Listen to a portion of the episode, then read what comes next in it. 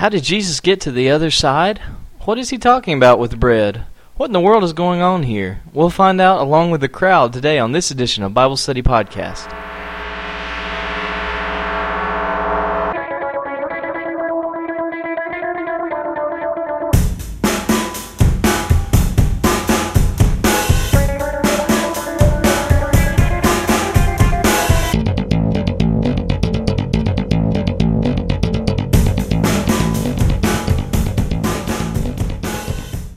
Welcome to another edition of Bible Study Podcast. It's Friday, and my name is Justin.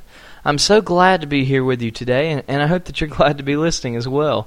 We've got an exciting study in store today as we continue on through John chapter 6. Now, as you may remember from last time, we saw Jesus stepping into a boat with the disciples and instantly going to the other side of the lake. As we pick up today, I'd like to take you through this journey as a member of the crowd, but before we do that, allow me a moment to give you a couple of announcements.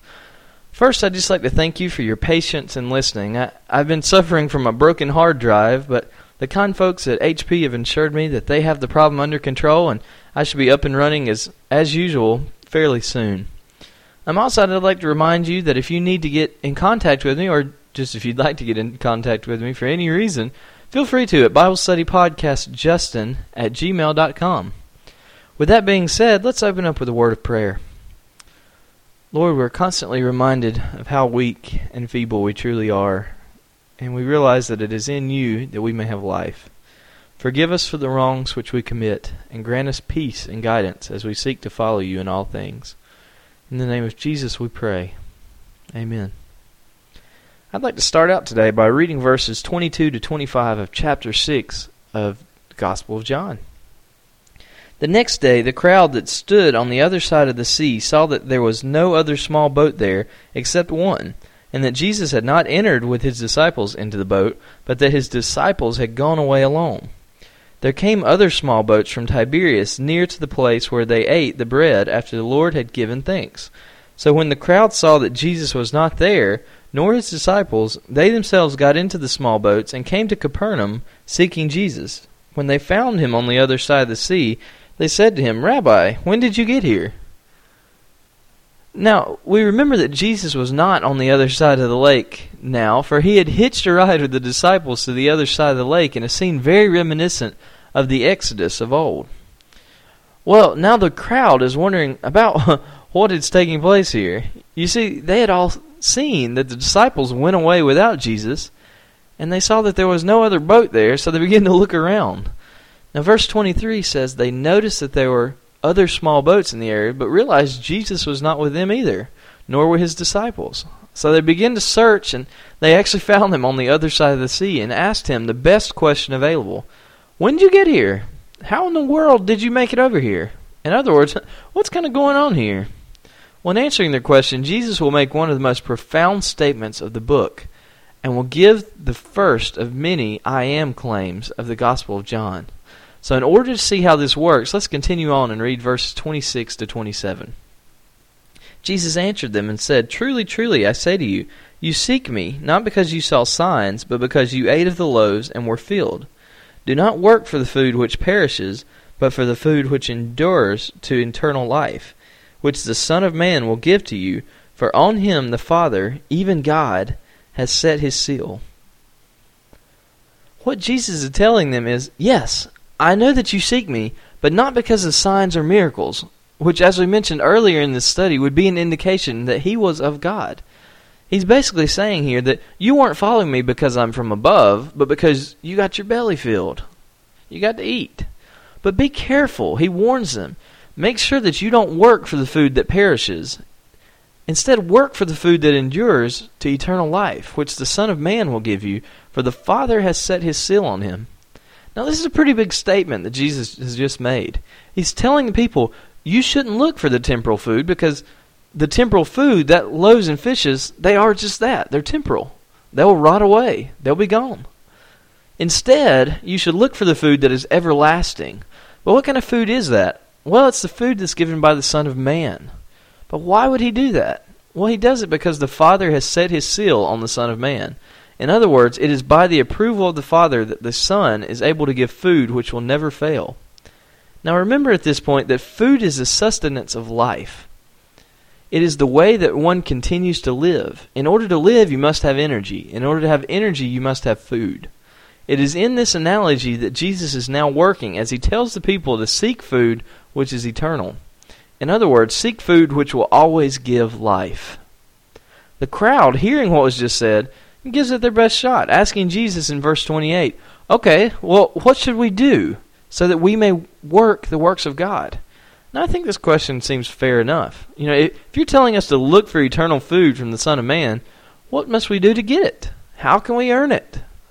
Well, Jesus answers strongly in verse 29, saying, This is the work of God, that you believe in him whom he has sent. Basically, Jesus is saying, This is it. This is the only work of God. Here it is. You must believe in him whom the Father has sent. In other words, there is no work that can be done to earn it. The only thing that will give you this food is believing in the one whom the Father sent, the Christ, Jesus himself. Now, here's where there's a twist which I find to be very interesting. The people's answer is found in verses 30 and 31, which we will read. So they said to him, What then do you do for a sign, so that we may see and believe you? What work do you perform? Our fathers ate the manna in the wilderness, as it is written, He gave them bread out of heaven to eat. See, the people do understand somewhat what's going on. Jesus has just claimed that if people wanted eternal food, they must believe in Him. Now, the people, recognizing this as a claim to divinity, demand a sign. They say, hey, if you are who you claim you are, prove it. Further, they note that our fathers ate manna in the wilderness under Moses, quoting from Exodus. They're almost just putting this out in Jesus' face, saying, Hey, Moses gave us bread to prove he was speaking a word from God. What do you have to show me? Well, Jesus responds by first refuting their claim and then showing why his claim is true. Let's read verses 32 and 33. Jesus then said to them, Truly, truly, I say to you, it is not Moses who has given you the bread out of heaven, but it is my Father who gives you the true bread out of heaven. For the bread of God is that which comes down out of heaven and gives life to the world. You see, first he refutes their statement by saying, No, no, no, no. It wasn't Moses that gave you the bread, it was God the Father. He is the one who gave you the true bread from heaven. Then he begins to expand on this thought by saying that the bread of God is that which comes down from heaven and gives life to the world. In other words, the bread that God gives you from heaven, this is the eternal bread that I was talking about. It is this bread that gives life to the world. Well, the people still don't seem to completely understand what he's saying as, as they tell him, Lord, always give us this bread. Now, it seems to me that the people are kind of stuck on this idea of the bread that he's speaking of as a literal, you know, wheaty kind of bread. So, of course, they want this bread. After all, who would not want bread that would never run out? Sustenance that always continued on. Well, here Jesus drops a bombshell on the people. Let's read verse 35. Jesus said to them, I am the bread of life. He who comes to me will not hunger and he who believes in me will never thirst. You see, Jesus told them that he was the bread from heaven. He was the bread that God had sent to the people. It is Jesus to whom all will go. It is him in whom all who believe will never thirst. The point, friends, is just this that Jesus is the bread of life. It is through him that all may have eternal life. What does it take? Believing in Jesus. Let me extend this invitation to you today. The Bible says that we have all sinned. We all fall short of the glory of God. Further, the wages of sin is death. We've all sinned, so we all deserve death. But it's through Christ that we may have salvation from sin and death. It is by believing in Him that we may be saved from our life of sin to an eternal life. If you've not trusted in Him, I, I want to encourage you and really ask you today Will you trust Him to save you from your sins? As we think about Thanksgiving, as we approach that date here in America at least, we think about what are we thankful for? You know, and we look forward to eating the turkey and gathering around the table and maybe eating those giant rolls, which I love. But let me ask you something. We know that we eat that food out of thankfulness. We eat it because it gives us life, gives us energy, do we think about who really gives us life? You know, I've encouraged you the last week to be thinking about who you can bring to your Thanksgiving meal, who you can bless as a result of what God has done for you this year. I want to ask you, does that thought even come to your mind? Are you thankful at all? Let me tell you something. It if you don't know Christ, if you don't know him as your Lord and Savior, make this a Thanksgiving to remember. See, friends, we all sinned. There's no way out. You sin, sin equals death, which eternally equals hell. But there is a plan that has been laid out by Christ Himself. And that is, if we will believe in Him, we believe that His death on the cross paid our debt of sin, then we can be saved. We can be made children of God. And that is the question I have to ask you. Will you trust Him? Will you turn to Him, put away your life of sin, and follow in the life of the one who is bread from heaven, the one in whom you will never go hungry? Well, until we meet again, friends, may God bless and keep you.